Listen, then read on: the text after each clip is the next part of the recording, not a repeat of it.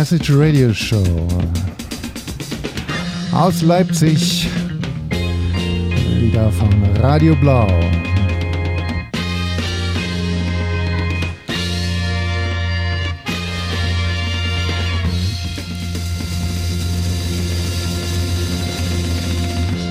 Ja, es begrüßen euch wieder Hodger und Christo. Schönen guten Tag euch da draußen. Bei der Hitze. Wir sind wieder mal nicht allein. Wir haben ein paar coole Jungs eingeladen. Absolut, wir sind froh, dass sie kommen konnten. Und zwar sind das drei Herren, die zusammen mal die wunderbare Formation Herz gestellt haben und waren damals zu ihrer Zeit ein wirklich bemerkenswertes Musikprojekt und ihrer Zeit weit voraus. Und die haben wir heute hier sitzen. Hallo erstmal hier Toni. Hallo. Und natürlich Uwe. Schönen guten Tag. Kann den armen Rotz schon mehrfacher Gast hier. Und André, hallo. Hallo. Ja, gehen wir einfach mal rein hier. Aber bevor es losging mit Herz, gab es noch eine Vorläufer-Kombo. Und von dieser Combo hören wir jetzt den ersten ah. Track. Und da begrüße ich mal den Gitarristen von dieser Band. Hallo Christoph. Ah, ja, ich, meine Wenigkeit hat da damals auch dazugehört. Das war die Anfangsphase von Delta Z.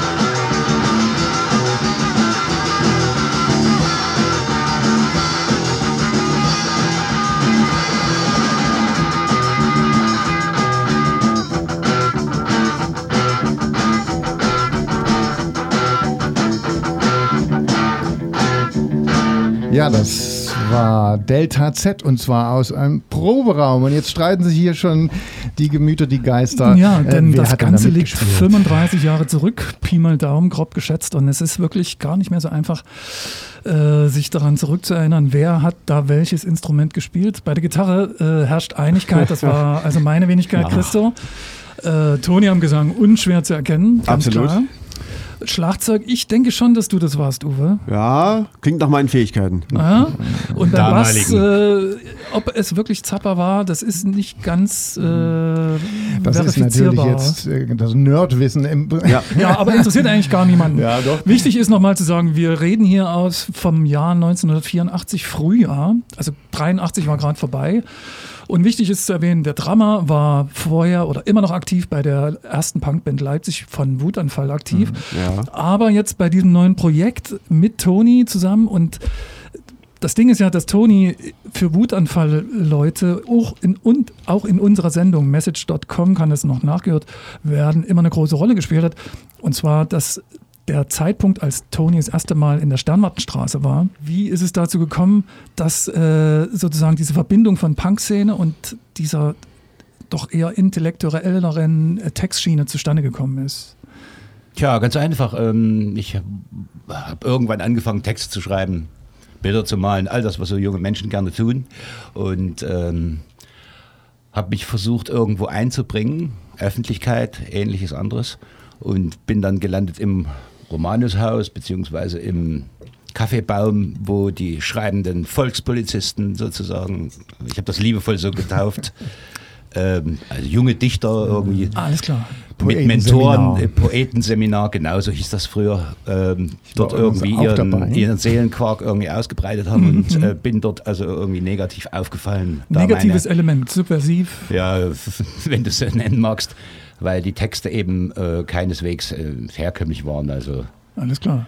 Passte nicht in den passte nicht in den Alltag. Genau, schon gar nicht das. Also in dem Sinne ähm, hat sich daraus ergeben, dass ich mir ein anderes Podium suchen musste, außer öffentlich in der Straßenbahn meine Texte vorzulesen, was zur damaligen Zeit auch ziemlich schräg wäre gewesen. Äh, bin ich dann irgendwann mit einem Stapel Zetteln unterm Arm irgendwie in einem Proberaum auf Empfehlung eines Freundes, wie das so ist. Ja, da probt eine Punkband oben in der Sternwartenstraße in irgendeinem Proberaum. Geh mal hin, vielleicht können die was mit deinen Texten anfangen, weil das haut da wohl eher hin in der Also Szene. der Punk war schon drin in deinen Texten. Naja, klar. Irgendwo ne, weniger Punk, aber Das Eben wie Abgefahrene, gesagt- das Seltsame, Schräge. ja, ja, und unter anderem. Und daraufhin ähm, tauchte ich dort auf und hing dann gleich mit den Jungs dort im Proberaum ab und äh, fragte dann auch, ob sie was mit den Texten anfangen könnten. Er hatte gleich seinen Spitznamen weg. Erzähl mal. Ja. Nee, das kam erst später. Kam etwas später. ja, ja, war- aber, aber- aber spätestens nach, nach dem zweiten Besuch hieß Toni das Gedicht. ja, schön. verfolgt mich bis heute noch der. Ähm, wir wir das wissen ja, wie Gedicht. dein Name ist. Äh, Ja. äh, Rotz. Ja, Aber der Namensgeber war ja der damalige Ka äh, Sänger von So Wutanfall es. Chaos und Natürlich. mit dem hast du ja auch gesprochen, Toni, was Ja, ja. deine Texte betraf. Ja, ich habe ihm das angeboten und er nur lakonisch, kurz und bündig, wie er damals war, eben sagt, nee, brauchen wir nicht. Haben wir selber. Okay. Punkt. Ja. Und äh, demzufolge tat sich für mich eben dann eben auch nichts auf dort in der, Ge- aber ich bekam dadurch natürlich Kontakte zu Thilo Hartig und anderen Leuten, die dann ähm, sich mehr oder minder damit beschäftigt haben, irgendwie kreativ zu sein in dem Sinne und demzufolge ähm, hatte ich dann irgendwie mal einen Jatzer am Hals. Mit dem habe ich also ein erstes Konzert gemacht, also Welches Instrument? Saxophon, Saxophon, Saxophon, okay. und Gedichte. Das war aber doch nicht, auch, so- nicht so erfüllend. Ach, das klingt gut.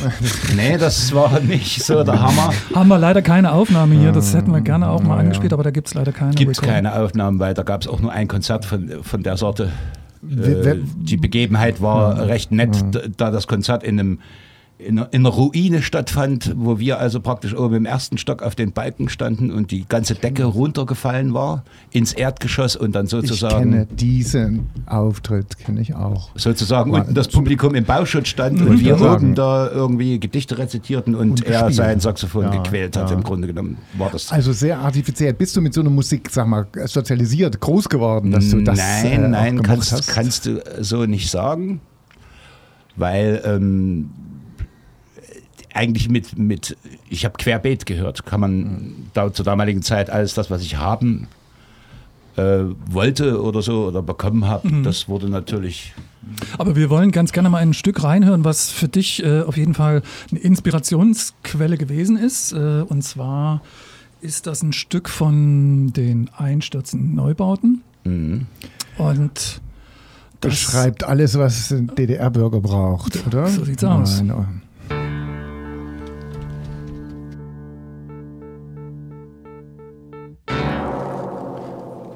Ja, das waren die einstürzenden Neubauten mit dem Titel Sehnsucht. Und das spricht ja eigentlich auch äh, für die Absichten, die man so verfolgt hat. Und du, Uwe, hast ja zu der Oh ja, Zeit ähm, entschuldige, immer Ja. noch verfolgt. oder immer noch verfolgt. Also es Und- ist und nach wie Uwe vor war- noch bindend. Okay, und Uwe hat zu der Zeit in der Leipziger Punkband Wutanfall gespielt. Das war ja nur eine komplett andere Musikrichtung. Insofern die Frage an dich, warst du schon immer offen für andere Sachen oder war das auch das Neue, was dich dann vielleicht gereizt hat, äh, neue Pfade zu betreten? Ja, ich denke eher so die letztere Nummer. Okay. Das war was Neues. Das war ja auch nicht nur jetzt Einstürze Neubauten, Nee, nee, klar. sondern da kamen ja noch, das spielen wir vielleicht später noch, äh, auch die rhythmischen Sachen, die mich dann natürlich dann mehr begeisterten, rein. Und da habe ich gedacht, ja, warum nicht? Schlagzeug hat mich ja schon immer eher interessiert vom Musikalischen und nicht nur dass wir jetzt rausschreien, Mhm. dass ja alles vielleicht Mist ist oder, oder so. Das hat mich schon musikalisch interessiert. Aber wie kam es denn überhaupt dazu, dass ihr zwei jetzt übereinander kamt? Also klar, im Das kann ich dir, aber so, einfach so. kann ich dir hundertprozentig äh, gar nicht mehr du. sagen. Fakt ist, wir kannten uns durch diese Sternwartenstraße. Wir hingen oft zusammen. Und Toni hatte eine relativ große Wohnung. Ich war dann auch immer mal dort. Ähm, und man unterhielt sich quasi über musikalische Dinge sowieso. Und dann lag das irgendwie nahe, dass man sagte, Mhm. dass der Toni gesagt hat, naja, wenn ich jetzt den Schlagzeuger, kann ich ja dich auch mal fragen. War so. Ja, im Grunde genommen äh, hat, war das alles fließend. Ja, ne? Mhm. Sozusagen äh, gab es da keine festgelegten äh, äh, Bewerbungsgespräche oder sowas. Sinne. Nee, nee, klar. Ja. Also ich denke auch in meiner Ja, Erinnerung ist es am ehesten äh, noch so plausibel. Also genau wissen tue ich es auch nicht mehr, aber ich denke, dass Thilo bei mir so eine, so eine Figur war, der sozusagen mich als Gitarrist da dazu gebracht hat. Ja, ja, das Und- kommt aus der Ecke auch. äh, dass dann sozusagen die ersten Versuche, und da haben wir ja vorhin das Stück gehört, Polygam, Monogam, Einsam, damals ist ja auch schon der Arbeitersong entstanden. Äh, Dann aber schon mit dir, ne? Ja. genau, Also. das war die ganz frühe Zeit, also mit Gitarre und äh, Bass. Äh, Und war- Zappa hat auch noch mitgespielt, oder wie? Zaber hat kurz mitgespielt. Ja. Also auch so als gewissermaßen, der war vorhanden Als im. Proberaum. Äh, äh, alle die ganzen Projekte, die um meine Person rum sich entwickelt haben, waren ja, auch nicht unter der Maßgabe, eine, eine normale klassische Band Ja, zu bilden, sondern sondern eigentlich ein, als Kunstprojekt ja. betrachtet zu werden. Nicht, Ja. nicht ähm, Ja, ja. Jetzt so Du hast dir festgelegt. quasi Leute klassisch. gesucht, wenn dann, ja, ja. Ja. ja. Ja, genau. Obwohl wir das damals natürlich nicht so genannt haben, Toni. Naja, Und in, du auch nicht. In, in, in, der heutigen Betrachtungsweise. Kunst- muss man Kunstprojekt. Das, ja, naja, Ja. gut. Ja. Wir hatten uns halt ausgedrückt irgendwie. Ja. Ne? Alles ist Kunst. Kreativ tätig sein halt für damalige Ja, Zeiten. klar. Aber meine Phase oder meine Zeit war ja auch nicht so wahnsinnig lang. Also äh, dazu kam ja dann praktisch, dass äh, Thilo als Bassist von der Zucht wusste, okay, ich werde jetzt Richtung England ausreisen und ich habe dann sozusagen seinen Platz eingenommen. Und das war dann die Zeit, wo Toni und Uwe, ihr beiden dann nur noch als Duo weitergemacht habt. Und das war eigentlich die Geburtsstunde von Herz. Könnte man das so Ja, sagen? genau. Absolut. Ja. Aha. Mhm. Also die, aber ich denke, wir bleiben noch mal kurz bei Ja. dieser Delta Z. Also quasi jetzt drei von wie viele Leuten? Vieren haben an dem Arbeiter-Song mitgearbeitet. Äh, gearbeitet. und da können wir einfach jetzt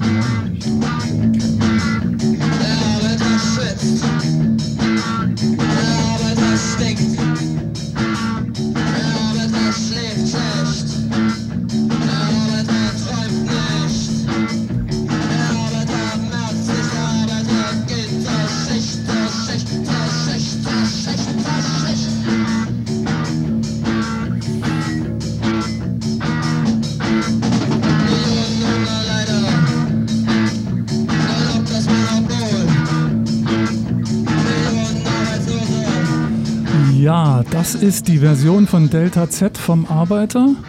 Die ja auch später weitergeführt wurde. Genau, das zieht sich ja ein bisschen wie der rote Mhm. Faden durch euer Schaffen, der Arbeiter-Mythos. Ja. Das ist also ungefähr, ich sag mal, Frühling 1984, sozusagen die Geburtsstunde von, dem, von der Songstruktur, sagen wir es mal so. ja. Könnte sein. Hm? Und auch einer unserer späteren Hits. Kann man so Ja. sagen, ja, ja, ja absolut. In dem absolut. Sinne. Ich bin nach wie vor begeistert, wenn ich das jetzt so höre. Habt ihr die Aufnahmen? Kennt ihr die Aufnahmen? Das sind, glaube ich, auch aus dem Proberaum, oder? Ich Ich kenne sie auch- nicht. Also die sind auch erst kürzlich wieder, wieder aufgetaucht. Und äh, es wird ja auch äh, im kommenden Jahr einen Sampler von der Stadt Leipzig geben. Äh, wird der Macher der Wutanfallausstellung Schrammel äh, unter seiner Regie veröffentlichen und da wird Ja. auch dieser Titel mit draufkommen. Der wird nochmal ein bisschen aufgepeppt werden, logischerweise. Also seid alle gespannt und neugierig auf dieses Projekt. Weil die es gemacht haben hier. Gucken uns an hier wie. Äh, nein. Nö, Aber äh, Wenn wir jetzt mal reingehen in den Titel, also von unseren Neubauten gehört, was sind denn hier, sagen wir mal, so die Ideengeber? Nicht Ideen, oder sagen wir die Inspiration, Toni. Die du sprichst hier- von Vorbildern.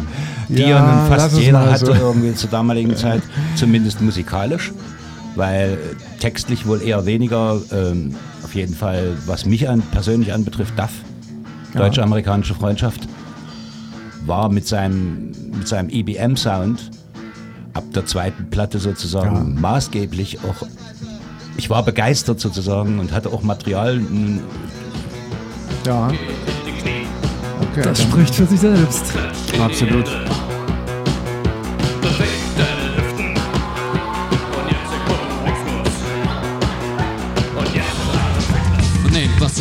Was ihr wollt, was ihr habt, eure Liebe, euren Körper, euren Geist. Und öffnet eure Augen. Öffnet eure Augen. Gebt meine Tiere euren Körper. Zeigt meine Tiere euren Sex. Zeigt meine Tiere eure Reife, Reife, Reife. Und nehmt, was ihr könnt, was ihr wollt, was ihr habt, eure Liebe, euren Körper, euren Geist. Und öffnet eure Arme. Öffnet eure Arme. Gebt meine Tiere euren Körper. Zeigt meine Tiere euren Sex. Zeigt meine Tiere eure Reife, Reife, Reife. Und nehmt, was ihr könnt, was ihr wollt, was ihr habt, eure Liebe, euren Körper, euren Geist. Und macht diesen Rhythmus. Macht diesen Rhythmus. Macht diesen Rhythmus. Gebt meine Tiere euren Körper. Zeigt meine Tiere euren Sex, Sex, Sex. Zeigt meine Tiere eure Reife. Und nehmt, was ihr könnt, was ihr wollt, was ihr habt, eure Liebe, euren Körper, euren Geist. Und öffnet eure Augen. Ja, okay, ich hatte es ja schon angedeutet. Also FDJ bezieht sich auf die Freie Deutsche Jugend, die Jugendorganisation in der DDR, die eigentlich... staatliche die staatliche Jugendorganisation. Organisation. Ich glaube, es gab keine nichtstaatliche Jugendorganisation. es gab ja, nur eine. ne? Und, Junge Gemeinde. und jede, jeder, jeder, der in der DDR geboren wurde, musste mit seinem 14. Lebensjahr da rein. Musste eigentlich. Aber es gab natürlich auch Leute, die da nicht mitgemacht haben. Aber das bedeutete für dich keine Studiumsmöglichkeit, kein Abitur. Äh, höchstwahrscheinlich Ja, die nee. Konsequenz, nicht in die FDJ einzutreten. Wenn du ein Lehr, sagen wir mal, eine Lehrstelle bekommen hast, war es bestimmt nicht eine, die du haben wolltest. Das waren einfach vorprogrammierte. Wolltet ihr studieren? Äh, anfangs nein, später ja. Von, ja. Ja. von Wollen konnte keine Rede sein. Nee, also- ich war Kind eines Intelligenzlers Ja. und hatte demzufolge A schon mal einen schweren Stand, was Abitur anbetraf, weil Arbeiterkinder bevorzugt wurden. Und ähm, zum anderen, äh, später dann durfte ich nicht studieren in unserem wunderschönen Also sozialistischen Vaterland. Ich hatte mal Akteneinsicht, das war witzig. Er ist nicht geeignet für ein äh, Studium an einer Volkshochschule in der DDR. Wow. Kurz und knapp. In den Uni-Unterlagen sogar. Ja. Also, war witzig. Und man darf nicht vergessen, die, die Gründungsidee dieser freien deutschen Jugend war ja wirklich nochmal äh, untersetzt von einer Vision, dass West- und Ostdeutschland sich wieder vereinigen würden, was spätestens mit dem Mauerbau äh, hinfällig wurde. Und äh, dass die FDJ auch Kaderschmiede war für die Chefs in den Politbüros und ZK. Ein bestes Beispiel, Erich Honecker war, bevor er äh, sozusagen die DDR unter seine Fittiche bekommen hat, unter seine kleinen Fittiche, Chef der Freien Deutschen Jugend. Okay, da möchte ich mal ganz Wie kurz alle. Ironie der Geschichte Ja. kurz einfügen. Ja. Im Grunde genommen muss ich dankbar sein. Also hätte ich damals in der DDR tatsächlich Geschichte studiert, studieren hätte können, dann hätte ich mir das 1990 ans Knie nageln können. Insofern war das ganz gut, dass es erst 1990 dann tatsächlich so so begonnen hat, dass man damit was anfangen konnte. War natürlich nicht beabsichtigt, aber mittelfristig erfolgreich. Ja. Aber solange die Mama stand, haben wir natürlich immer am Tropf des Westens gehangen. Und da war es natürlich immer wichtig, auch Musik äh, zu bekommen. Und wir hören jetzt nochmal in ein Stück rein, was äh, sozusagen auch für euch wichtig war, was sozusagen geprägt hat. Äh, hört einfach mal selbst.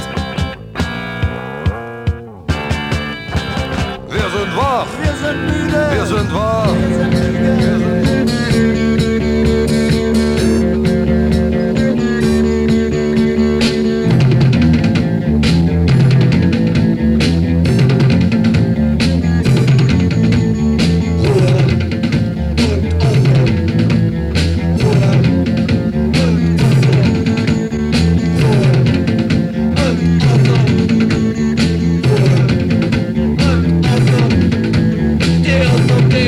die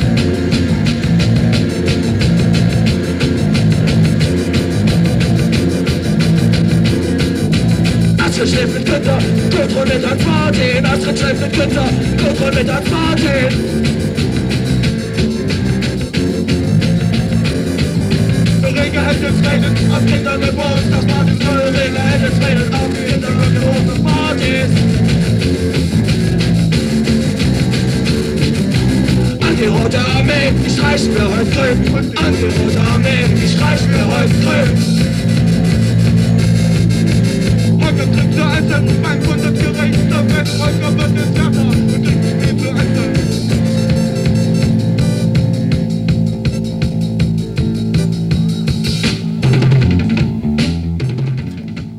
Ja, jetzt haben wir die Zucht gehört. Ähm. vorher war noch ein Stück von Kies Dinge, keine Täter, keine Väter. Was hat es damit auf sich? Äh, Was spielt das in eurer Vita eine Rolle? Naja, äh, Geschichtsbewältigung, denke ich mal, bei dem Song ist der Sinn des Textes. Keine Väter, keine Täter. Logisch. Hatten wir, ja, welche Geschichte? Die westdeutsche? Ich meine, Kiefstingel. Ja, Kiefstingel äh, ist äh, natürlich Bezug nehmend auf die westdeutsche Geschichte, aber das spielt ja für uns genauso eine Rolle. Ich meine, weil äh, klar wurde der, der Osten entnazifiziert, aber sollte, ja. ganz zum Schluss war ja gar keiner mehr dabei. Also Stimmt, der Osten war nazifrei. Absolut. Naja, Antifaschistisch. ich habe das so wunderschön, dass es da eine Entnazifizierungsmaschine gab, wo die Leute reingegangen sind und dann kamen die raus und waren keine Nazis mehr. Äh, Parteimitglieder. äh, Von welcher Partei auch eher immer. satirisch. Ja. Also Nee, klar, ja, ja. Aber Kiefstingel hatte ich auch geprägt, wie so viele andere, die diese Naja, deutsche Musik auch gehört haben. unter anderem, Wegen- weil er eben ein Dichter war, Ja. Lyriker und sich Musiker gesucht hat, sozusagen, die dann seine Lyrik in, in, in musikalische Bahn gebracht haben und beides zusammen dann auch als Ja, Projekt stimmt, gelaufen ist. In erster Linie Schriftsteller und Lyriker. Ah, okay, okay. Und äh, was im Untergrund oder im Hintergrund, Entschuldigung, noch zu hören ist, ist eine sehr seltene Aufnahme von der Zucht in der frühen Phase. Da ist der Thilo noch am Bass. Äh, und das war aber schon zu einer Zeit, wo Thilo wusste, er wird uns verlassen Richtung England. Und das bedeutete, dass ich seine Stelle eingenommen habe und war Ja, genau. automatisch dann das Ende von Delta Z. Ja, in dem Sinne. Aber nicht von eurer Musik. Nein, nicht eben, der eben. Beginn, äh, wie gesagt, von, Von was Neuem. Die Zucht äh, auf der einen Seite. Und ihr habt euch ja dann, äh, ja, wohin bewegt? Äh, Das Projekt Herz ist dadurch entstanden. Also ein völlig anderes Konzept. Praktisch also ähm, digitale Aufnahmen der Instrumente, die uns sozusagen fehlten. Dazu Schlagzeug, Gesang und ich hing mir eine Gitarre um. Also sozusagen, das entstand Stimmt, ja, dann das- als Projekt. Und ähm, War das jetzt völlig anders? Ich meine, letztendlich war Nein, die wir haben äh, die anders, ganzen ne? Titel die, von Delta Z Ja. übernommen und haben die neu äh, komponiert und neu gestaltet, eben auf das neue Konzept hin ausgerichtet. Sozusagen die Texte blieben gleich, Ja. aber die Musik änderte sich. Du hattest im Prinzip also die, alles was Or- Or- Orgel, Keyboards oder Elektronik war. Das äh, lief dann über ne? DAT-Rekorder, Gab's ja. das damals? War das noch DDR? Ja, ne, das war schon äh, ein Mitbringsel aus einem anderen Teil Deutschlands. Ah. Sozusagen haben wir mit Technik gearbeitet, die für die DDR-Zeit irgendwie gar nicht vorhanden war. Ja, war das jetzt Programm, dass ihr gesagt habt, das, lass uns das lieber vorproduzieren, damit wir dann auf der Bühne nicht so ein Chaos das, haben? äh, oder man, man, muss das nicht? man Ah. muss das wirklich als Instrument betrachten. Mhm. Praktisch, also so gesagt, vorgearbeitete äh, DAT-Bänder äh, als Instrument. Also nicht, nicht in dem Sinne, nicht im klassischen Sinne als Instrument, sondern Mhm.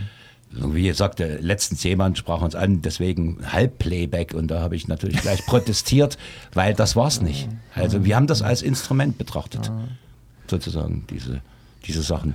Aus Ermangelung ja. an, an Musikern, Ja. äh, die, Okay. die das alles hätten machen können. Für uns haben wir uns entschieden, dass wir eben Ja. nur zu zweit und mi- mit den Dotbändern arbeiten. Das Zu war's. zweit ging dann auch eine, noch eine ganze Weile. Ja, ja, Also ziemlich Eigentlich die lange. längere Zeit. die längste. Zeit. Die längste Okay. Zeit, ja. Das ging dann bis dahin, dass einer von uns beiden zur Armee Mhm. gezogen wurde und daraufhin äh, nach anderthalb Jahren Mhm. der andere gezogen wurde. Also dass Genau. wir dann sozusagen drei Jahre auseinander waren. Das, ja, ja. Und daraufhin, kurz danach, ähm, ähm, fing Uwe an, äh, Schlagzeug zu studieren. Ja. Das stimmt. Und ähm, natürlich, klar, durch das Studium und durch die Einbindung in das Studium irgendwie änderten sich natürlich auch seine Vorausgaben oder Voraussetzungen dann. Voraussetzungen auch. Und Eine Inspiration, ja auch. Und, meine, die äh, Frage ist auch, ähm, wie habt ihr eure Titel eigentlich dann gemacht? Also wer hat jetzt zum Beispiel gesagt, ich spiele das jetzt so ein oder gab es da ja, das ist eine Art von kreativer Arbeit gewesen, die wir eben bei Studio Kessel im, Okay. im, im Studio sozusagen gemacht haben. Teilweise auch irgendwie mit anderen Leuten, die digitale, anfänglich digitale Sampler und solche Sachen hatten, sodass also ähm, immer eine Möglichkeit gab, irgendwie mit verschiedenen Leuten noch zusammen. Dadurch natürlich auch andere Einflüsse mit reingekommen sind, ist ganz klar. Aber im Grunde genommen haben wir bestimmt, wo es lang geht. Also so in dem Sinne. Das Schlagzeug war dann doch weit weg vom Punk. Ich wollte gerade sagen, diese Wutanfall. Ich weiß gar nicht, ob das so weit weg war. Es war schon was anderes. Ich würde gerne mal ein Stück spielen, als Gerne. Chaos schon ausgestiegen war als Sänger und Ja. äh, Stracke dann sozusagen als Sänger seine Nachfolge angetreten hatte. ja. Und äh, da war ja sozusagen deine, deine Schlagzeugfähigkeit schon ein bisschen, Erweitert? ja, Auch wieder neue Aufnahmen, Niveau. genau, von Okay. Wutanfall später. Ich bin sehr Aufnahmen. gespannt. Okay, los geht das mal. Ich freue mich.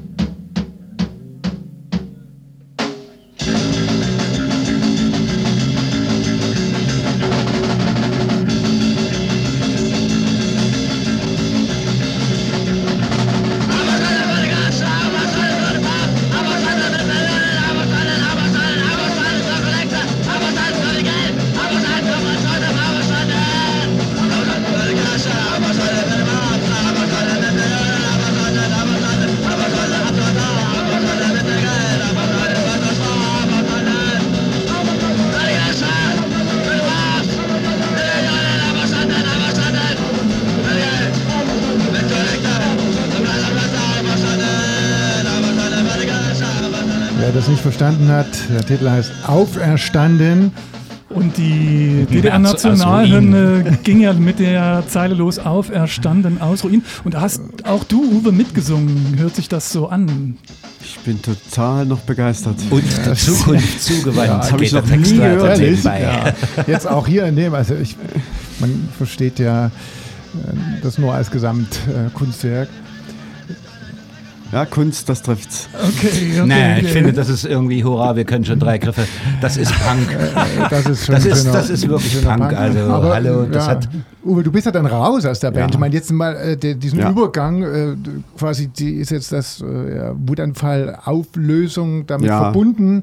Oder was war der Anlass jetzt? Ich glaube, es gab äh, keinen richtigen Anlass. Gab's ja eigentlich nie. Ähm, Zei- ich glaube, die Zeit war einfach reif.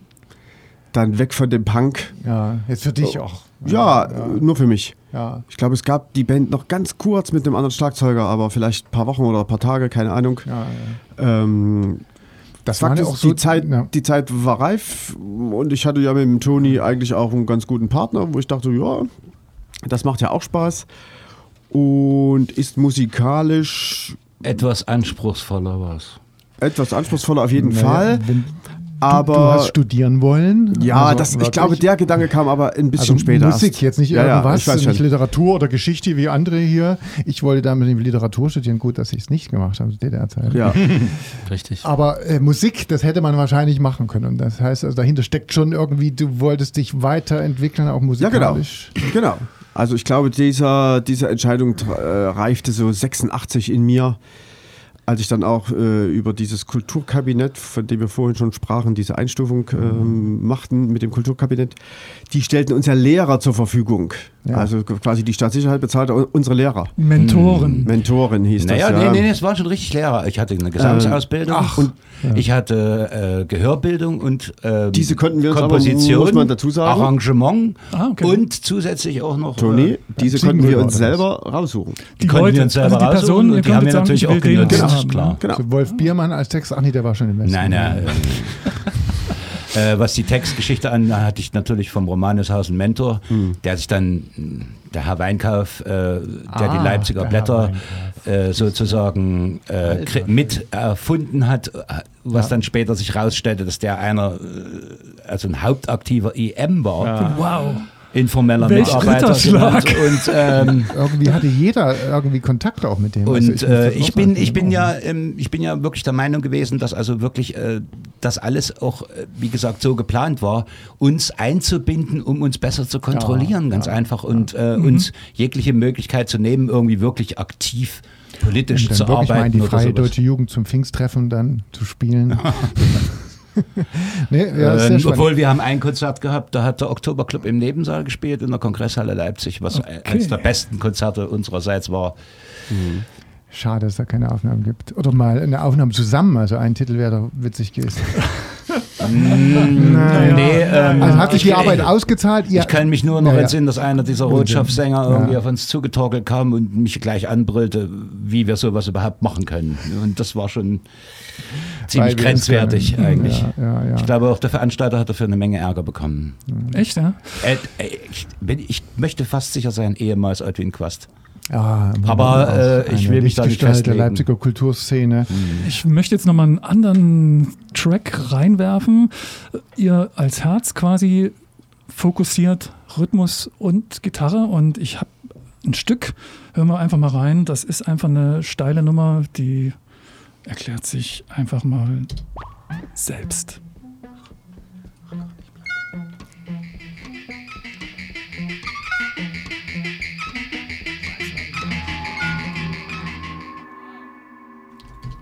Ja, das war die erste reguläre Platte von Duff. Damals hatten sie noch eine Gitarre. Und ich habe es nur deswegen gespielt, weil ihr zu der Zeit dann auch in eine ähnliche Richtung gegangen seid. Also harte Beats, straighte Bassline und Gitarre und äh, ja, kantige Texte. Und äh, von daher ist natürlich auch bei Duff das Thema Arbeit auch eine Nummer, die sich auch bei denen durch ihr Schaffen zieht. Aber im Grunde genommen, klar, bei euch ähnliche Geschichte, aber ihr habt dann einfach euren eigenen Sound dann auch gefunden. Und das hat sich, denke ich, auch über die eigenen Texte definiert. Ja, natürlich ist es ja nichts unabhängig voneinander. Also Nee, man nee, kann das klar. nicht loslösen.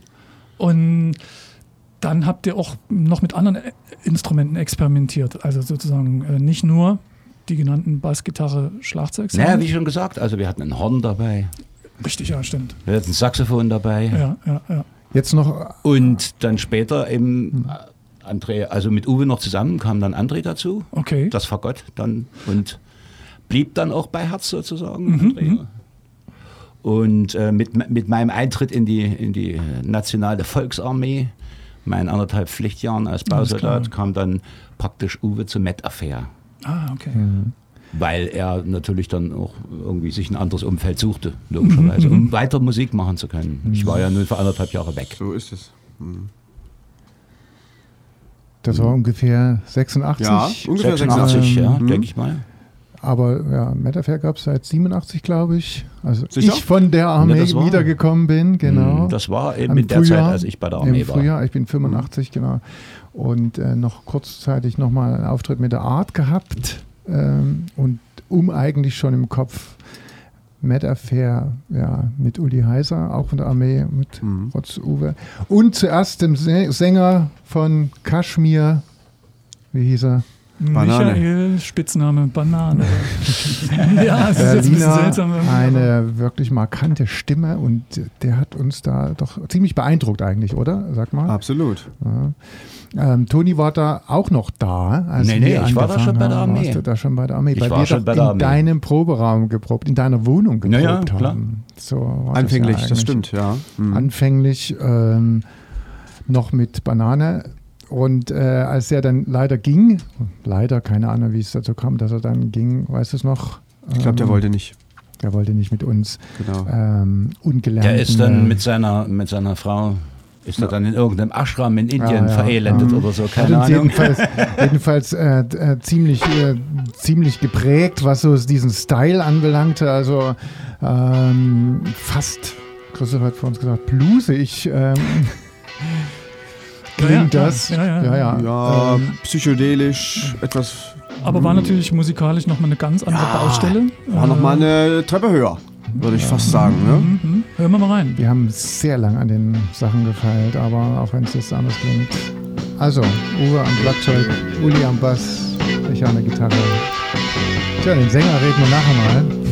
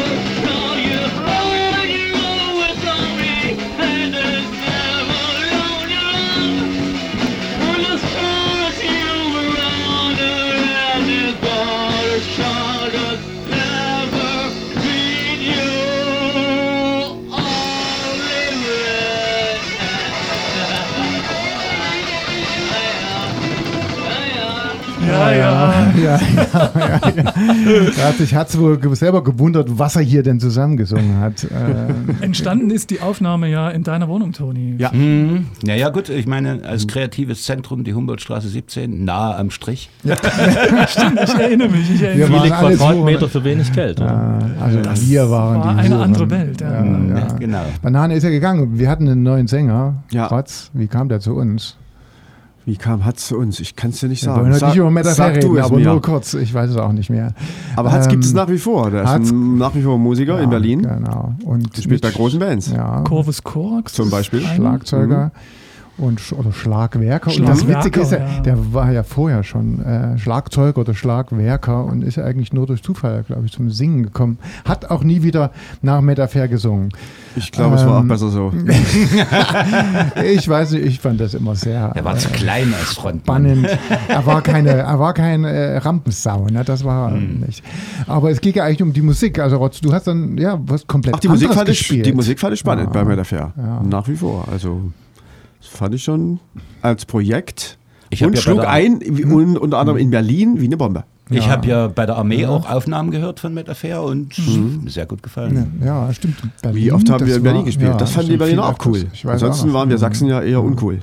Dieses Seelenbinder-Hallenkonzert Ja. von 9000 Leuten oder Ja. wie viel das war schon beeindruckend. Aber Ähm, im Osten regierte natürlich auch leider die nationale Volksarmee mit ihren scheiß Einberufungsbefehlen. Hotscher hat es erwischt, Toni hat es erwischt und die haben ja auch immer ein Händchen gehabt, das so hinzubekommen, dass Ich möglichst. glaube, das war Absicht. das war Also uns drei Jahre auseinanderzuholen äh, mit der Maßgabe, dass danach all jegliche Bandprojekte gestorben sind, weil man sich zeitlich sowieso und entwicklungstechnisch War Kalkül, voneinander ne? entfernt war es Kalkül, klar. Aber äh, das hat uns natürlich nicht daran gehindert, A, weiterzumachen oder unseren eigenen Weg weiter zu verfolgen. Und das konnten sie uns nicht nehmen. Also das war schon und das ging vorbei. wie, also äh, war der Armee, du bist zurückgekommen. Was ist da passiert? Mhm. Na, André, Also der dann während unserer beider Armeezeiten sozusagen in der Luft hing. Ach so, war André auch war, mit eigenen schon, Projekten beschäftigt. André. Nee, das, äh, André ist nicht zur Armee. Ja, André war bei Herz, also schon mit dabei mit Uwe. Also einer der sogenannten Bläser, Mhm. die dann uns begleitet haben und einer, der Ja, wie stimmt, gesagt, ich entsinne mich auch. eben auch Hast sich mit eingebracht hat, kreativ, also so, so eine sozusagen. klassische Ausbildung gehabt. Wie bist du zu den Instrumenten gekommen? Es war relativ einfach. Band. Der äh, Freund meiner Schwester, jetzige Mann, äh, der ist äh, Fakultist an der Oper und Okay. der hat ein Instrument übrig. Und dann hat er gesagt, okay, ich nehme das. Nehme ich mal, Also so, sozusagen ein wie das Kind, wie das Kind zu Bade gekommen. Oder, Ja, ist klar, ist klar. Insofern war dann die Ausbildung tatsächlich klassisch, weil er sich natürlich nie hat hinreißen lassen, äh, diese Dinge zu hören oder zu mögen, die ich gemocht habe. Aber E und es hat U-Musik. dafür gereicht Ja? dann. Ja, ja. Und wie seid ihr zusammengekommen? Ich meine, Das, allein ist nur Fagott. das weiß ich noch ganz genau.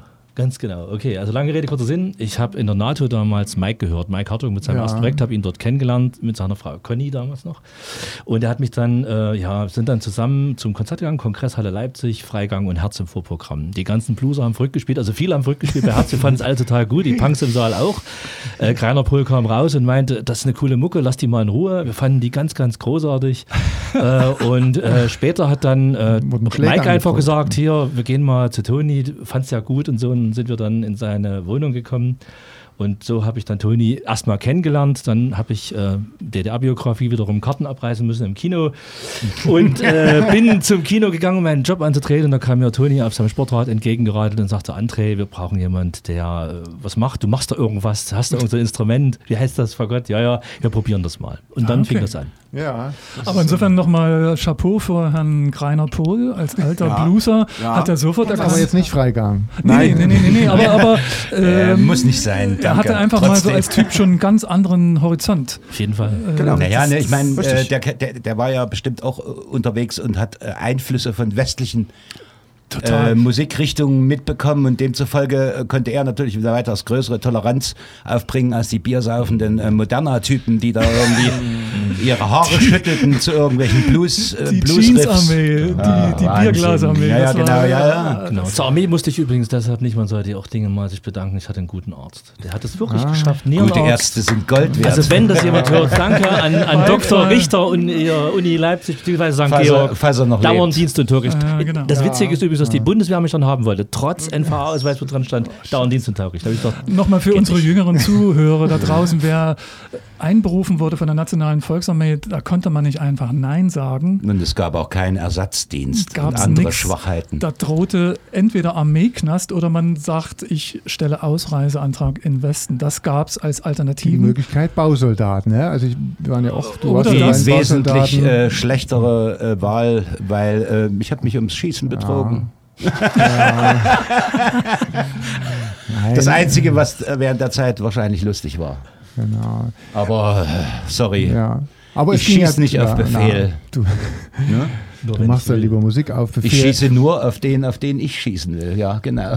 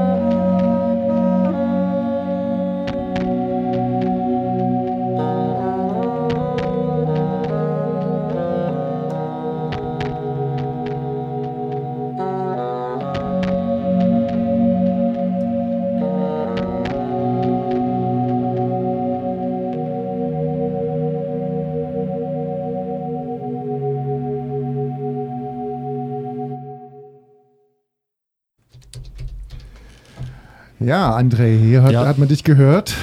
Genau, also das war eigentlich schon die Zeit, als Uwe nicht mehr dabei war, wo sozusagen der gesamte Elektronikbereich von von mir so vorproduziert worden ist. Dann sind äh, Toni und ich gemeinsam ins Studio gegangen, haben dem gemeinsam inhaltlich und vom Arrangement einen Feinstift gegeben und dabei hat uns Robin Oppenheimer mit seinem Studio in der Spinnereistraße unterstützt und hat das Ganze getragen. Als Rückblick nochmal, wegen dieser Elektronik-Sache muss man vielleicht erwähnen, weil das hat vorhin Uwe, glaube ich, vergessen. Uwe hat damals die, die Tapes auch elektronisch selber produziert, glaube ich, bei Mike Hartung auch. Ja, Äh, genau. Also mit genau. mir zusammen. Insofern war das tatsächlich nochmal darauf zurückzukommen, von Uwe auch nochmal die Intention sozusagen via DAT den nicht vorhandenen Sampler zu ersetzen und hat das äh, komplett arrangiert und das haben wir dann später halt alleine machen müssen. Uwe war nicht da und äh, Robin hat uns da im Studio unterstützt und der kam dann dazu noch zu einem anderen Projekt. Deswegen, ähm, da wir nun kein Schlagzeug mehr hatten, sozusagen, ähm, war es natürlich auch nicht mehr, äh, sozusagen, waren wir mehr aufs Studio festgelegt und demzufolge hörte das auch auf den Auftritten, den öffentlichen Auftritten, ne? das ist klar. Außerdem hatte sich der Musikgeschmack unserer Leipziger Leute sozusagen geändert. Äh, die liefen dann eben lieber auf einem Tina Turner Konzert als irgendwie irgendwelchen Ja, ob das das Publikum war, was ihr vorher angesprochen habt, bin ich mir nicht sicher. Mm, Ich, ich meine, es, es gab dann auf einmal mit Die sind einem Schlag mehr, mehr. Möglichkeiten, Diesen- viel mehr Auf Möglichkeiten. jeden noch Fall ist es gar keine Frage. Das. Schlagzeug, was völlig anders ist. Also wir haben auch nie Ja. die Illusion gehabt, irgendwie mit einem Drumcomputer und Schlagzeuger nachzu... Drumcomputer ist Drumcomputer, Schlagzeuger ist Schlagzeuger. Naja, Also das ist schon mal äh, was so, ganz anderes. das war eine ja. völlig Und diese. Zäsur hatte das auch mit dem Switchen von deutscher zu englischer Lyrics zu tun? Naja, ähm, wie wir ja vorhin Keith Stingle gehört haben, der das ja nun auch gemacht hat, sozusagen Deutsch und Englisch In innerhalb Stück, eines, ja, eines ist Stückes so, zu verwenden. Ähm, ich fand das irgendwie nie sperrig. Und äh, ja, Das hätten die ja wahrscheinlich von der Einstellungskommission aus das wäre zum, nein, nein, das wäre ja zu der damaligen Zeit gar nicht möglich Ah, gewesen. Also es war auch nicht der Bedarf. Wo, von äh, welcher Zeit sprechen wir da jetzt? Also diese Aufnahmen? Das ist dann schon Nachwendezeit. Das ist dann schon kurz so. nach der Wende. Ne? Ja, Da ist noch eine Zeit, also ne, wir haben 89. jetzt so einen kleinen Gap. 89, 90. 89 war das war noch davor, als wir angefangen haben. Ja, ja, angefangen haben wir ja. Und dann kam ein schicker Atari dazu und als Sequenzer und dann irgendwann ein paar Keksdosen genannt, äh, Drumcomputer und ähnliche andere Geschichten. Und es gab ja noch andere Projekte, ähm, die da entstanden sind. André, du hast vor uns erwähnt, Ja, es gab halt noch Parkinson Junior, das war einfach ein äh, Projekt, an dem Robin Oppenheimer mitgewirkt hat. Und zwar hat er da Gitarre gespielt. Aber das, ja, Toni hat Gitarre gespielt. Toni, Ah, ja. Toni ach, Robin hat Bass gespielt, oder? Robin hat Bass Ja, gespielt. Entschuldigung, da muss ich mich korrigieren. Robin hat Bass gespielt, Toni hat äh, Gitarre gespielt. Hören wir uns das doch mal an. Wie gesagt, äh, zeitgleich äh, zwei Projekte, also ein in dem Sinne klassische Band und dann weiter unser Projekt als äh, Herz.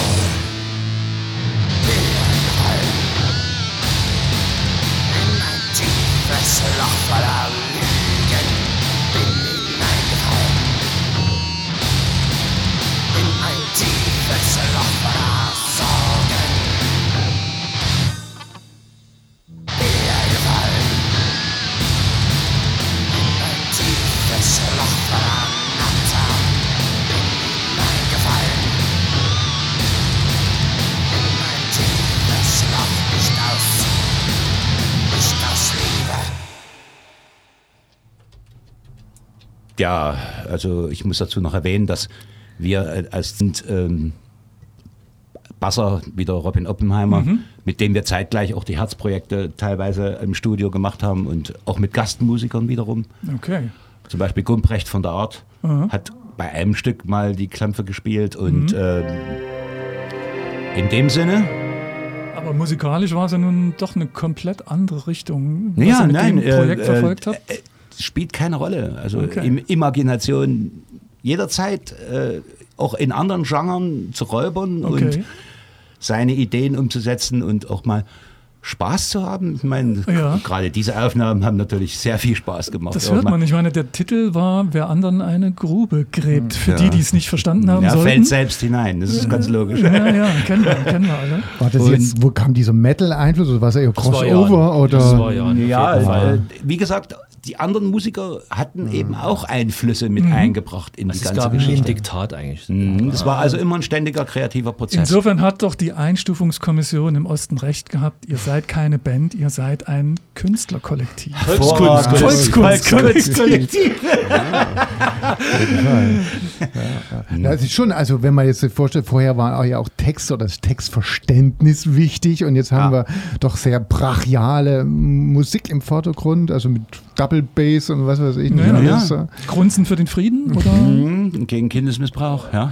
Ja, Straight Edge. Es ist übrigens ein Zitat, das äh, mit Ja, der ja. Kindesmissbrauch. Das war mal. Ah, okay. Wir waren mal beim Konzert, da hatte ich glaube eine Speed Metal Band gespielt, also nur Grunze, anderthalb Minuten komprimiert, wirklich gut. Und dann sagte der Sänger, und das war jetzt ein Song gegen Kindesmissbrauch, was natürlich äh, für einigermaßen Gelächter bei dem äh, Publikum uns des älteren Semesters sorgte. Aber hat Spuren hinterlassen. Also. Ja, ne, Als wir Zitat auf jeden das Fall. Gerne. Also ich muss wirklich sagen, ähm, die Einflüsse natürlich verschiedenster äh, Musikrichtungen und dadurch natürlich, dass die Grenze sich geöffnet hatte, Ja, ja. war auch für uns natürlich, dass wir auf Konzerte gekommen sind wie Neurosis und ähnliche andere Bands. Mhm. die uns persönlich auch gefallen und äh, wir dann irgendwie, das probieren wir halt auch mal. Okay. Und wir haben bestanden. Aber ihr habt trotzdem nicht diese, sagen wir mal, prosperierende Aktivitäten vernachlässigt. Nein, also nein, nach wie vor, keinen Fall. Herz lief Nein. praktisch parallel weiter. Ja, ja, ja, ja. Und es kam dann eben auch mit Neuerungen elektronischer Art hinzu, Mhm. äh, Sampler. Zwar musste man noch die Instrumente selber einspielen, Ist klar. und, aber man konnte die, diese Instrumente natürlich mit Hilfe der Sampler natürlich verändern. Ja. Was natürlich wiederum von, wir hatten keinen, der Zerwanz spielen konnte oder ähnliche andere Sachen. Dann André hat was auf dem Fagott gespielt und das wurde dann eben halt Ja. musikalisch verändert. und ja. dann sozusagen bearbeitet. Nothing brings solution to me. Eat and drink a glass. Dazzling lights illuminates. The wind is trapped the curtain.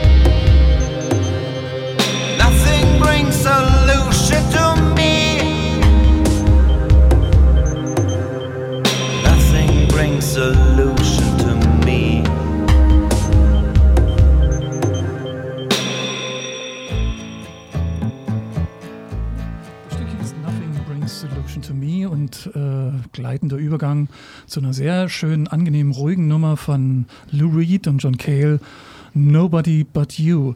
Und das bringt mich jetzt zu einer Frage, weil das ist ja, sag ich mal, so Weltliga, ganz anderes Niveau. Auch so von den Anfängen in der Punkband.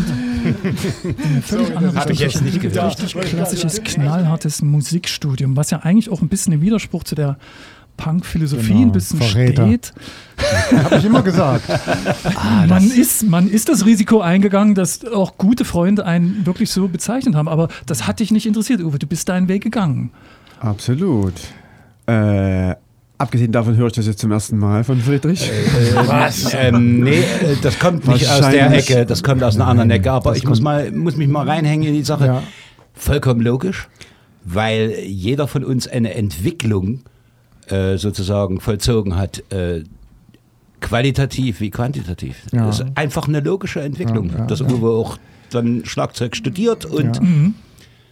eben sich ähm, bemüht, äh, äh, sozusagen sich persönlich selber auch weiterzuentwickeln. Na, und ich nicht hab- auf der Punk-Schiene Lass hängen doch mal bleibt. Uwe reden. Ja, Lass nee. doch mal Entschuldigung. Nee, nee, okay. weil, es gibt weil, zwei Dinge, die vielleicht da. Einmal habe ich Gefallen an dem Instrument gefunden, habe gemerkt, oh, je, mit jedem Lehrer wurde das auch besser ähm, und die Möglichkeiten wurden immer mehr und größer. Und zum anderen hatte ich natürlich auch mal einen richtigen Beruf gelernt, Werkzeugmacher, musste da 6 Uhr auf der Matte stehen. Der Beruf an sich hat Spaß gemacht, die Kollegen waren nett, aber 6 Uhr auf der Matte stehen und das jeden Tag, das war schon hart für mich. Das war richtig hart. Und ich hatte einen Arbeitsweg von vielleicht anderthalb Minuten. Ähm, konnte also bis 10 vor 6 schlafen, aber dann musste ich raus. Und das war, wenn man dann abends vielleicht zum Konzert war, spät wiedergekommen ist, das war so hart, dass ich mir gesagt habe, nee, das machst du also langfristig. Punk-Attitüde Ja. hinter dem äh, Das machst du Begehren langfristig Aber gekoppelt mit Intelligenz, wie man eine gute Lösung am Vielleicht- Ende rauskriegt. Ich würde das als Cleverness bezeichnen. Ja, Ja. nein, und, und äh, habe dann 90 bis 94 Schlagzeug studiert, habe dann 94 bis 96 nochmal ein Pädagogikstudium dran gehangen. Wissen viele gar nicht. Mhm. Ähm, könnte also heute auch als Lehrer arbeiten. alles klar. Mache ich aber nicht. Also, Leeres Kinderpass, das Vieh. ja. Ja, und kann zumindest einer der wenigen von damals behaupten, dass ich heute noch äh, davon leben kann und mit dem Geld äh, meinen Lebensunterhalt Ja. verdiene. Heute in einer Rock'n'Roll-Band spiele und, Und du machst ja die Buddy Holly Show. Ne? Genau. Das ist die Bunny.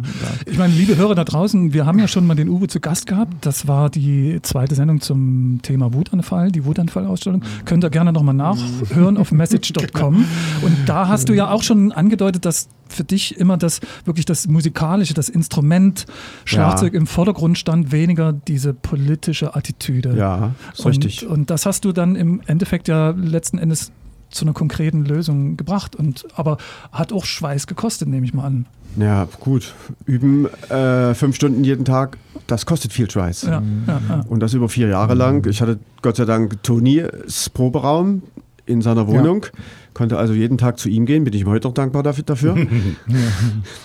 und Ja, konnte da ja, wirklich ja. von um 11 bis 16, 17 Uhr proben und das war einfach natürlich klasse. Und den restlichen ja. Mietern im Haus auf den Sack Das- gehen.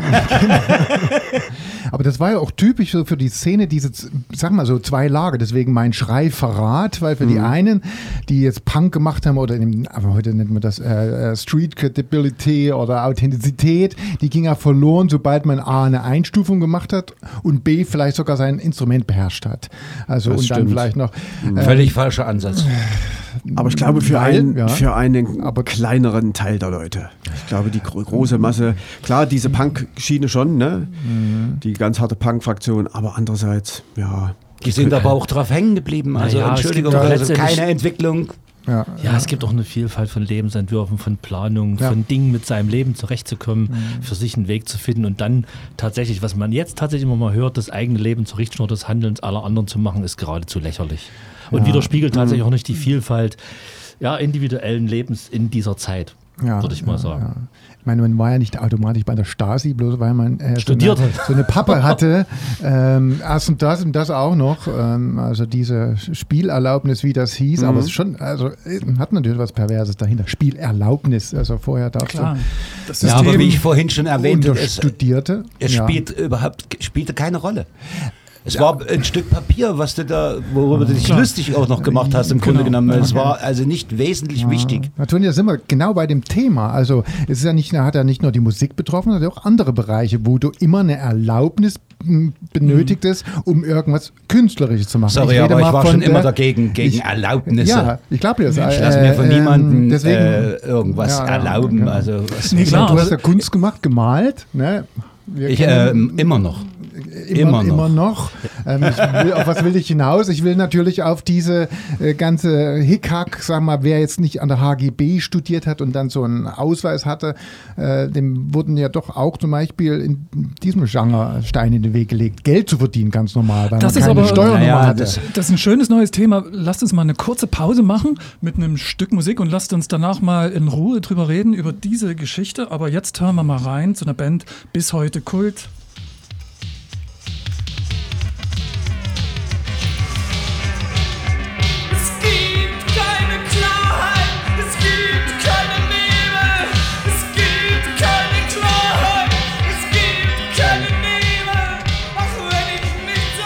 Das ist Malaria mit dem schönen Stück Geld. Nicht nur unter Musikerkreisen eigentlich bekannt, sondern dies war ja eigentlich die Musik, die eigentlich so übergreifend alle gehört haben, die so ein bisschen, Ja, alles, Ähm, was mit intellektuellen Kreisen, Künstlerkreisen Mainstream. zu tun hatte. oder? Wie kommt ihr dazu? Ja, Also, wie das ist- dazu? Ja. Du darfst das irgendwie alles nicht äh, loslösen voneinander. Das spielte alles ineinander über.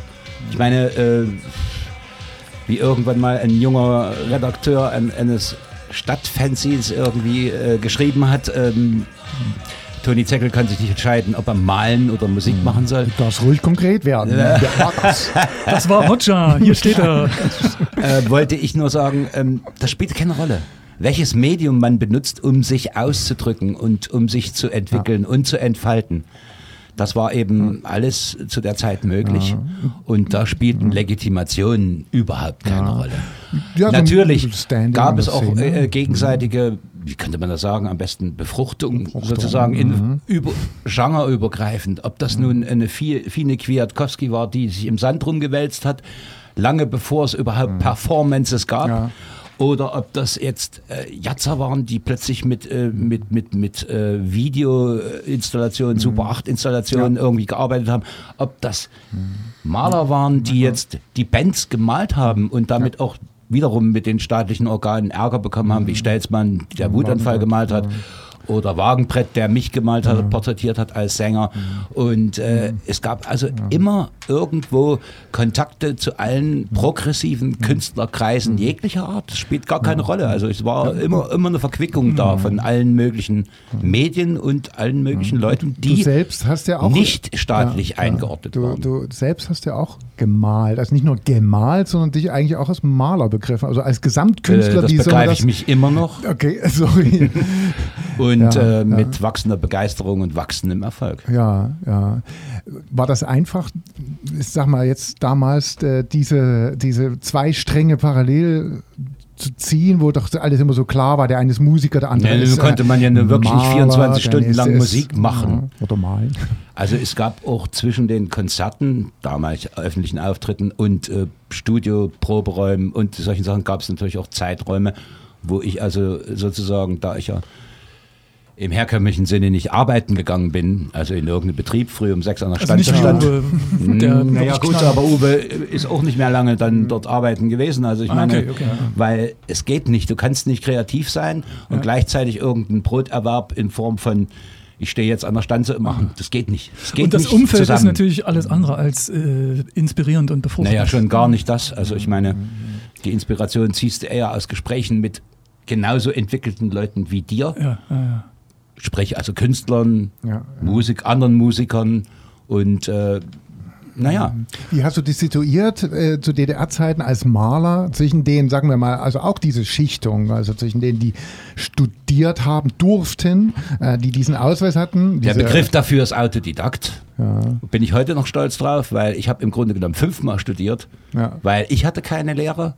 Ich hatte maximal einen Mentor, und das war Wagenbrett, Ja. aber ähm, in dem Sinne hat er natürlich auch nicht alle seine Geheimnisse verraten. Ne? Man zieht sich ja nun kaum eine Konkurrenz ran in dem Sinne. ja, ja, ja. Sozusagen ähm, gab es einige Staatsmaler, die mir Tipps gegeben haben, aber im Grunde genommen habe ich mir das alles selber erarbeitet und äh, der Stand, auf dem ich jetzt bin, kann man sozusagen, wie, wie gesagt, ich habe fünfmal selbst studiert. Mhm. Aber auf jeden Fall der Einfluss von anderen künstlerischen Richtungen, der hat sich dann auch wieder in eurer Musik niedergeschlagen. Wir hören jetzt Immer. mal ein Stück, was ich nach wie vor sehr, also damals schon geil fand und hören wir einfach mal rein.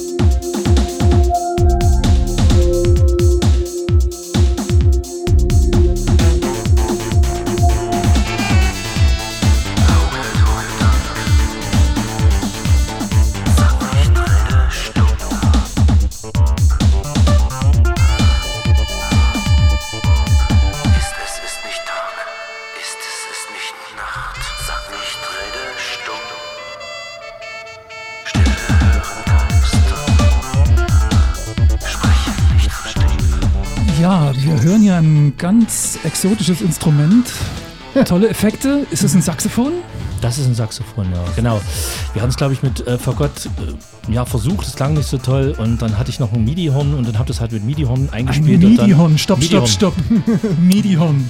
Ja, Erklären, das ist einfach, erklären ist einfach, Sie sich. Ja, MIDI-Horn ist einfach ein Blasinstrument, äh, äh, wo sozusagen der spielende MIDI-Noten generiert. Und die Ah, okay. MIDI-Noten können wiederum ähm, ja, das Instrument via Sampler deiner Wahl ansteuern. Ah, und dann haben wir halt über MIDI-Noten halt eine Library genommen mit Saxophon-Sounds und dadurch Okay. ist der Saxophon entstanden. Es wird praktisch, äh, ja, man kann sich die Grifftabelle so, also die, die Griffleiste so zurecht machen per Editor, dass es ein bisschen wie Fagott zu bedienen geht. Insofern habe ich es hingekriegt. Und dann einfach äh, Library ja, mit, mit äh, Sounds von dem, Fa- äh, von dem äh, Saxophon und dann ist der Sound entstanden. Join the Technique hieß das damals. Ist es, ist es nicht? Wir haben gerätselt, ob das was mit äh, Fried zu tun hat. Äh, Nein, Thorsten, was äh, ist das für ein nein, Text? das ist ein äh, Text von mir halt. ja. Der ist von dir. Ihr hattet aber auch mal ein Stück mit einer Erich Ja, ja, Fried klar. Vertonung. Ja. Und Haben wir der- leider keine Aufnahme von. Ach, schade. Äh, Das war weil übrigens. ähm, das war, naja, Keine Ahnung warum. Tja, Ja, Es ist, was ist. Die, Anwälte, was. die Anwälte, die Erben von Fried sind euch auf die Nerven gegangen, wenn ihr das spielt. Nein, das glaube ich wohl kaum, weil wir ja nur den Text äh, äh, nicht verändert haben. Wir haben ja original gemacht. Also wir haben natürlich nicht gefragt. Und zu Zonenzeiten War es eh wurscht. war es eh äh, uninteressant. Also da gab es nicht solche Probleme, die es jetzt gibt äh, mit Patentrechten. Und, all Und mit. Erlaubnissen. Du hast ja jetzt die öffentliche Erlaubnis zu malen und Musik zu machen, was Und du willst. auch was, auszustellen. Ja, Richtig, was ja, machst genau. du da? Naja, Wo bist ähm, du aktuell zu sehen, möglicherweise? Aktuell zu sehen wäre jetzt im September eine Ausstellung in den Hallen des MDR. Ist zwar eine andere Betreibergesellschaft, aber das Okay. muss, ich, muss ich nebenbei erwähnen. Äh, das ist praktisch in diesem Glasbau, wo die Interviews dort auch immer Ah, geführt okay. werden. Alles sowas. klar, alles klar. Gen- Hast du schon ein genaues Datum? Na, ab 1. September. Ab 1.9. Weltfriedenstag! ja. Ich mache aber keine eine Vernissage. Weil das war doch eigentlich immer das Wichtigste an solchen Ausstellungen. Das Wäre eine schöne ja. Gelegenheit gewesen, auch sich Essen und noch- Trinken. Wir sind, wir sind etwas ruhiger geworden und Verstehe, äh, verstehe, uns geht es jetzt mehr um Inhalte als um die Show. Ah, alles klar, verstehe. Okay, ja, ja. Und die, den Titel, den wir gerade gehört haben, also habt ihr da zusammen komponiert? Ähm, André Ja, natürlich, ja. Immer zusammen. Immer zusammen. Wir arbeiten. Äh, Man bereitet was vor, der andere findet es halt Ja, ja, meistens ja. nicht gut oder nicht so gut und dann einigt man sich irgendwie. Du hast So uns ja ist. Kompromissfindung. Genau, auch sozusagen. eine Inspirationsquelle hier mitgebracht, ähm, mehr oder weniger. Ich weiß nicht, ist, ist es Ja, Inspiration? es sind ja wirklich alte Leute hier am Tisch und dann habe ich jetzt einfach mal jemanden mitgebracht, der sozusagen als Klammer tatsächlich uns immer begleitet hat und uns wichtig war. Und ich war, Wir hören wir einfach waren erst mal rein. Lass uns zusammen. erst mal hören und dann- Genau, mal sehen. ist zu alt,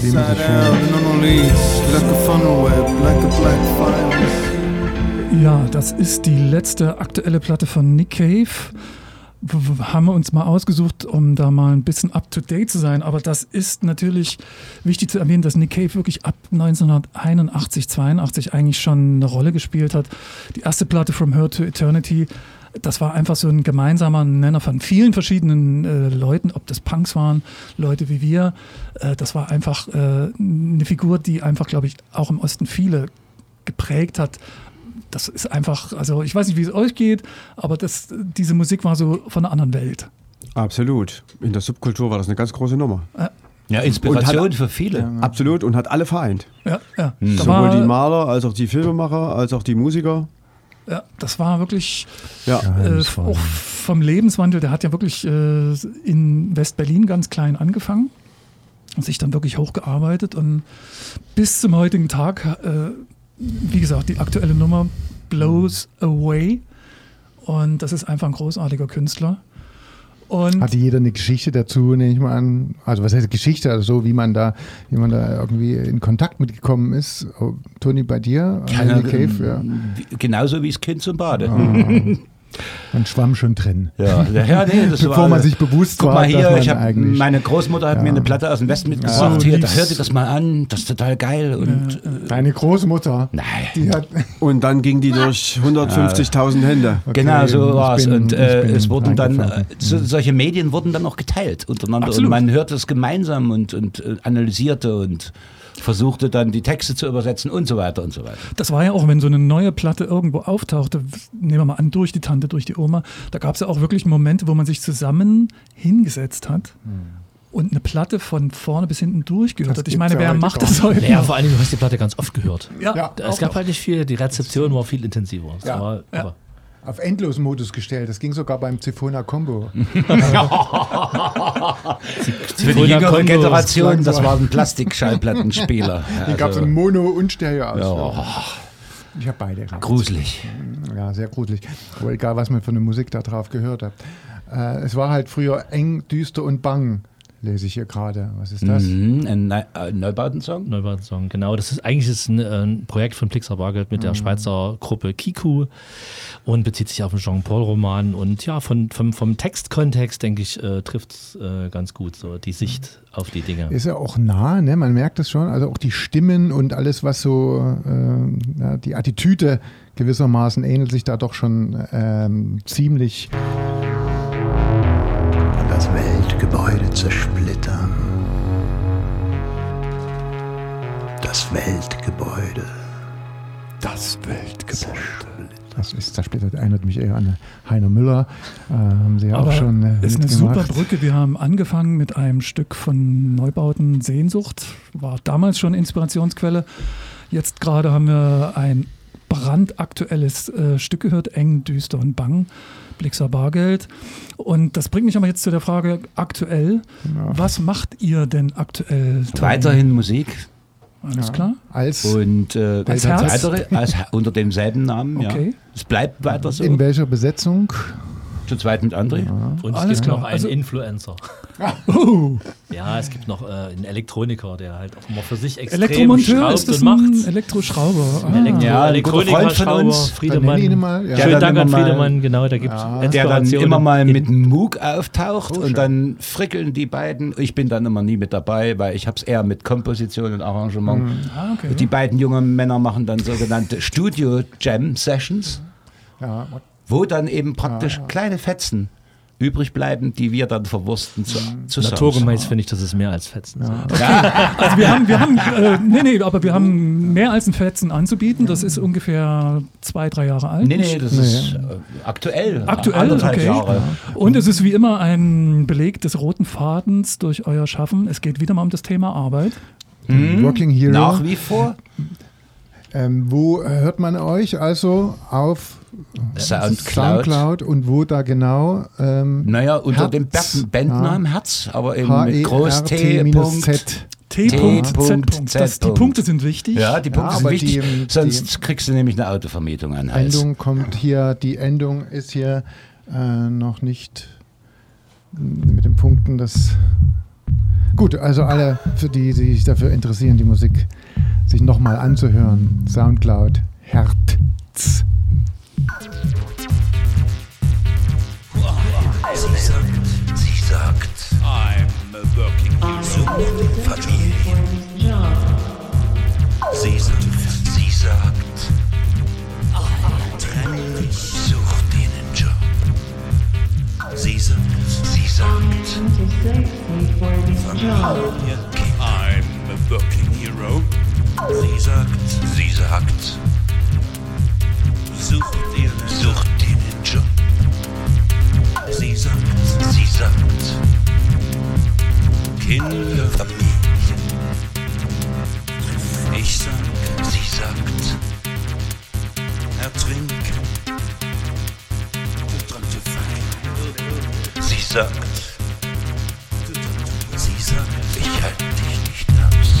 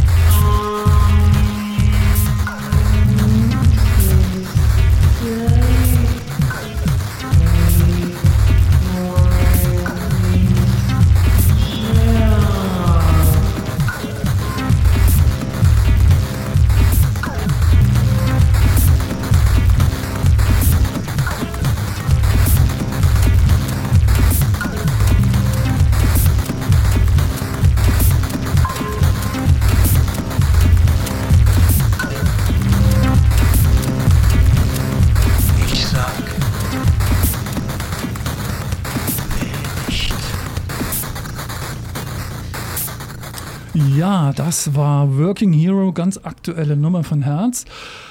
Frage an euch. Äh, dieses Stück wird nicht drauf sein auf dem Leipzig-Sampler, der nächstes Jahr rauskommt. Da werden drauf sein von euch das Stück Der Arbeiter, Ja, korrekt. Die alten Sachen habt die alten Sachen und auch Freie Deutsche Jugend. Und Frage an euch, ist es vorstellbar bei der Record Release Party, da sollen ja auch ein paar Acts live auf die Bühne gehen. Wäre das für euch vorstellbar? Na, wie sage ich Ja, immer, man soll nie, nie sagen. Ja. Ich sag ganz gerne manchmal nie, aber äh, wie gesagt, wer weiß. Wir sind Who gespannt. knows? Bis Es ist noch ein bisschen Zeit. Ja, Hm. auf jeden Fall. Nächstes Jahr. September sollte rauskommen, die Platte. bedurfte natürlich einiger Vorbereitung und dann wäre es eben auch wirklich, wirklich eine halb Playback-Geschichte. Also das wäre unschön und ich würde lieber gerne, wenn ich nochmal auftreten würde, mit Live-Musikern auftreten. Und das würde bedeuten, wir müssen Okay, proben. okay, okay. Wir müssen haben Man sollte niemals Angel, der nie spielt sagen. gut Klavier, der kommt nächste Woche in unser Studio. Vielleicht klappt's Richtig, genau. Ja. Äh, aber Krumbiegel. be- Denn bevor, unsere Zeit. Hey, hey, bevor hey, hey, hey. Keine Spoiler hier. Denn Ähm. wie im Winde, im Fluge ist die Zeit an uns vorübergerauscht. Wir kommen langsam an unser Ende und wollen auf jeden Fall einen Hinweis machen auf unsere nächste Aber wir Show. wollen uns erstmal bedanken, vielleicht hier bei unseren illustren Gästen. Ja. Nein, das war wirklich Aber weil fantastisch. mal der Namens äh, rund geworfen Also, wurde. Bei, Ja, wir bedanken uns natürlich auch Ja. für das Wir waren froh, dass ihr, dass ihr wirklich gekommen Das seid. war eine sehr warmherzige Atmosphäre. Das ist schön. Ist- Definitiv ist mit warm. 37 Unterstützung. Grad hier drin, wir schwitzen. Absolut. Nee, Also schönen Dank, Dank. Uwe, schönen Dank, Toni, Gerne. schönen Dank, André. Und wie gesagt, nächste Sendung, Sebastian Krumbiegel hat uns zugesagt. Ich denke, er steht zu seinem Wort, ein Mann, ein Wort. Grüßt ihn schön von Und mir. das wird äh, stattfinden im September. Genau. Am, äh, Wichtig, noch ja. einen, einen neuen Sendeplatz haben wir da. Äh, wir hatten ja bisher immer am Wochenende äh, unsere Sendung ausgestrahlt. Diese Sendung wird dann aber ein Donnerstag sein, der 6.9., der 6. September, ein Donnerstag von 20 bis 22 Uhr. Also abends nichts vornehmen. Äh, Genau. Mal schauen, was Sebastian Krumbiegel damit zu tun hat auch. Die Prinzen, wir kennen sie alle. Ähm, Ja, nicht aber nur Bands wie Herz, die Zucht, die Art haben in seiner musikalischen, künstlerischen Biografie eine große Rolle gespielt. Das hat mich persönlich ja, überrascht, als ich sie das auch erste Mal wahrgenommen. Also auch umgekehrt. Und natürlich umgekehrt auch. Und das ist äh, auf jeden Fall äh, ein neugierig machen, Grund, ihn mal hier zu haben und ein bisschen auf den Das- Zahn zu fühlen. Hoffen wir. Also bis dahin, ähm, Grüße auch von uns, von Hotscher und Christoph. Ja, und wir machen uns jetzt endgültig unsichtbar mit einem neuen Titel von Herz. Invisible.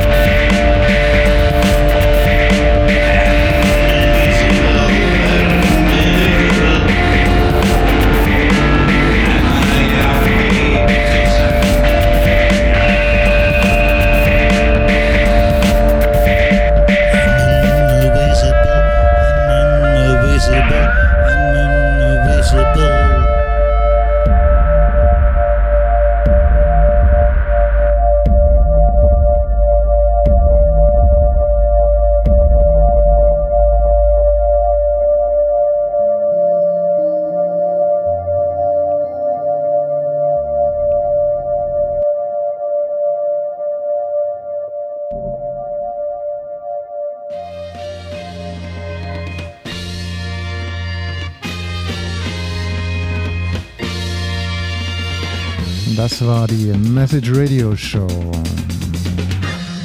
Live aus Leipzig, aus den Studios von Radio Blau. Heute mit Herz, Geschichten.